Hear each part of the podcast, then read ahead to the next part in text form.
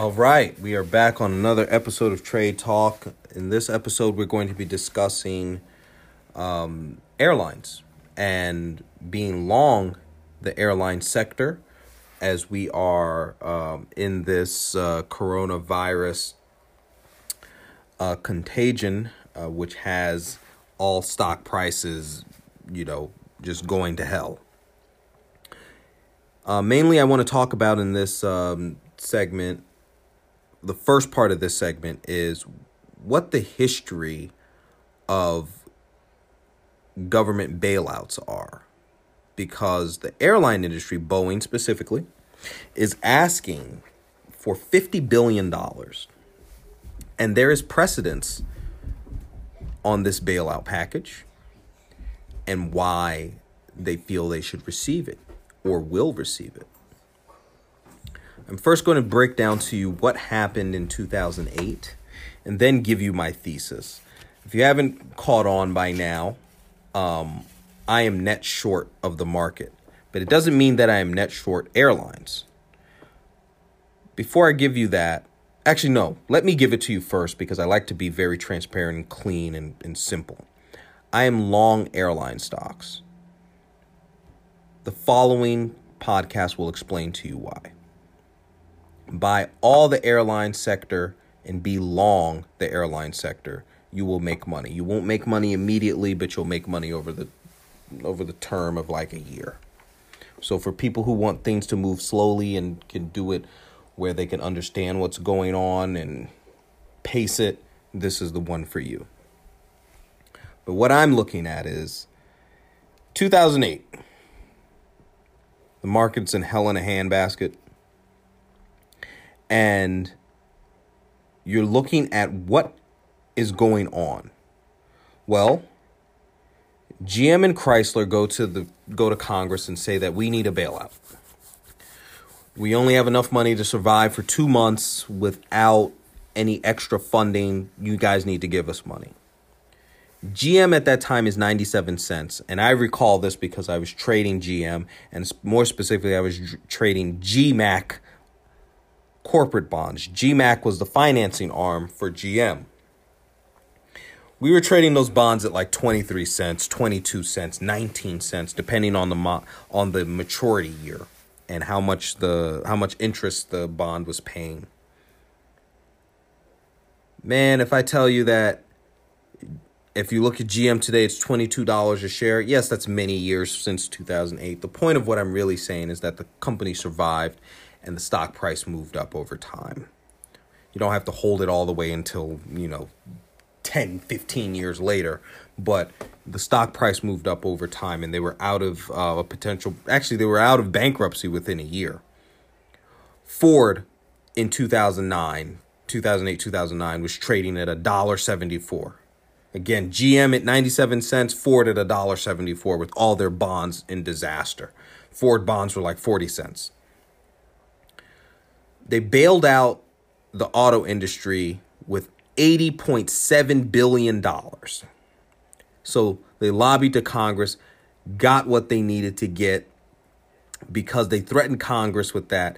There could be over 2 million jobs lost if they're forced to go bankrupt. Congress lent them the money and took stock ownership. If you recall to our last um, podcast posts where I was talking about some people say that the Fed does not go in and buy stocks in the open market. Well, shit. This is, excuse my language. They had ownership in GM.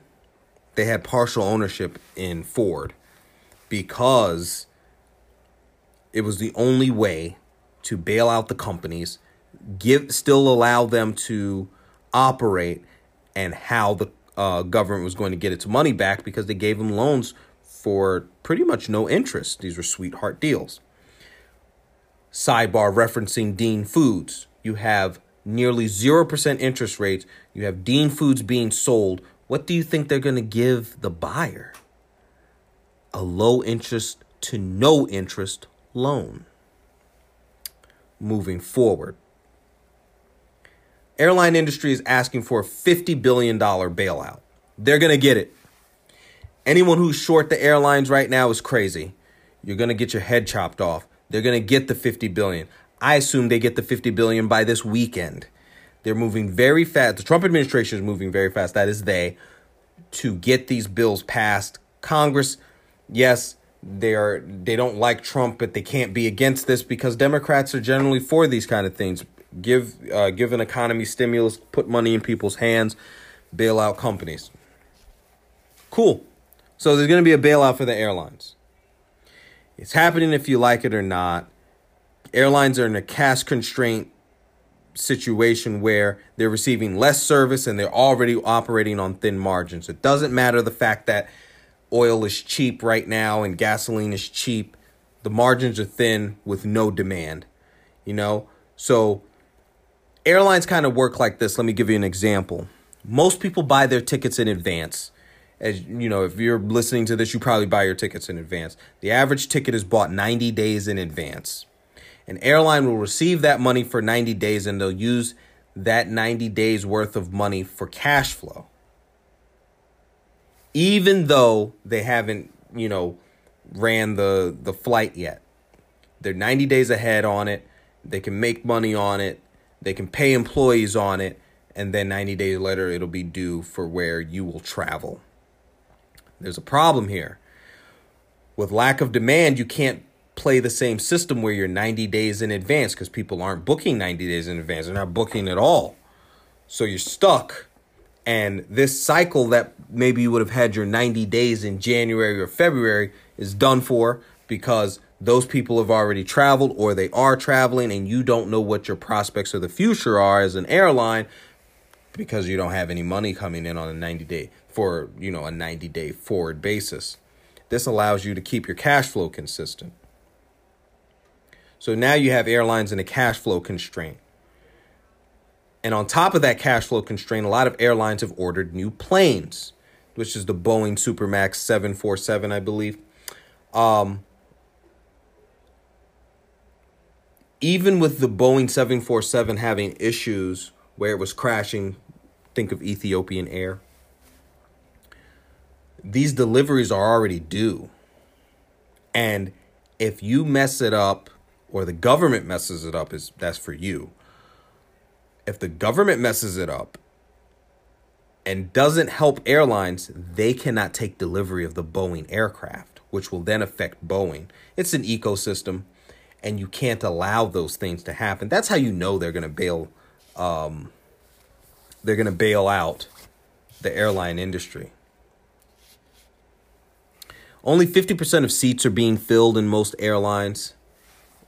I've, I I had a friend who it was his 30th birthday. He was on a plane to, to Los Angeles. There was three people in there. he was making jokes about him flying private. It's bad. 50% is for the overall company. Most flights you're on, you're lucky if you have 20 people on the flight. There's a hiring freeze at Southwest. Delta and American um, have uh, you know a short uh, uh um, short term short term rates that they're going to be dealing with meaning like they're, they're for, for short term they're going to have rates set at a certain price for costs the airlines are asking for 50 billion for uh, for airlines 8 billion for cargo ships and airports are saying if they're getting all that money you know whether it be chicago o'hare washington dulles um, LAX, they're saying that we deserve 10 billion for the loss of revenue for people not buying things in our food court, not paying for parking, etc. This is how much money they're looking for. But again, executive branch is willing to give up 1 trillion dollars in aid. Airbus is closing down pri- um, plants. Boeing is um, has been downgraded by the S&P down to triple B, meaning that it's like two steps above junk bond status. This lets you know that airlines have to be bailed out. You shouldn't be short them. You have to have an American airliner. And you will have an American airliner and the ones that will make the most money are the ones that fly mostly international flights. I know before I said there could be a potentiality of Spirit going bankrupt and there is that potentiality until this bill is passed. But the thing is, the bill will be passed and Spirit won't go bankrupt. No American airline is going to go bankrupt. They're going to save them. Um, they'll get them back to robust pricing.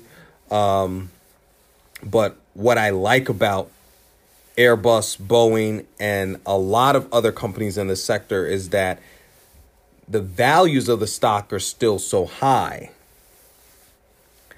Um, in the interim, if we can't get to a resolution, yes, you can short those stocks. Because right now, when I'm saying that I'm buying long, I'm early. I'm comfortable with being early. I've experienced 2008. Yeah, I might be able to get it for four or five more points cheaper. I'd rather just buy as many as I can and just hold them. I'm cool with it. I can buy options. I'm cool with it. Most of these airlines, you know, their balance sheet isn't very good, but they're going to survive because the federal government has to allow them to survive. And that's the best trade you ever want to be in when you know this federal government has to allow them to survive. As I was talking about bonds before, especially with Boeing, all of the positions in 2008 had bonds. They saved the bonds and they saved the stock. Whether it was in bankruptcy, came out of bankruptcy, or, or they just financed it for ne- for for free, pretty much. With the the government took the right of ownership in convertible stock. They didn't even charge them interest.